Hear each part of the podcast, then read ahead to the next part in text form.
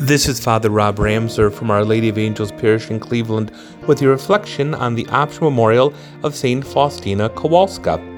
Helena Kowalska, born in Poland, went in at the tender age of 19 to the congregation of our sisters of Our Lady of Mercy, where she became Mary Faustina. She had a moment in the order of spiritual purification, an intense moment of prayer, and then began to receive regular visits from Jesus. Jesus, who told her to have the image painted that she saw.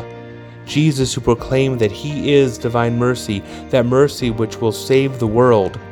Mary, the Mother of Mercy, coming to her and telling her we need to convert, turn away from sin and repent, so we do not know the fires of hell.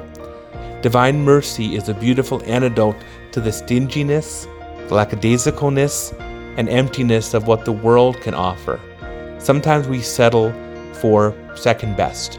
We settle for being angry and bitter and judgmental and competing with the Joneses next door and pulling people down. That's not how we were created to live. We were created to live in union with others, to really love others, to help others know Christ, to be that light that the world desperately needs. Faustina knew that.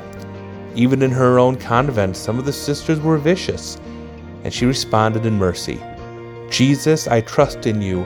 That beautiful prayer in the image of divine mercy is one of those difficult prayers to pray.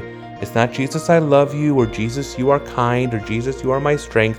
Jesus, I trust in you beyond myself, for you are my everything. May St. Faustina help us make that prayer our own. Jesus, I truly trust in you.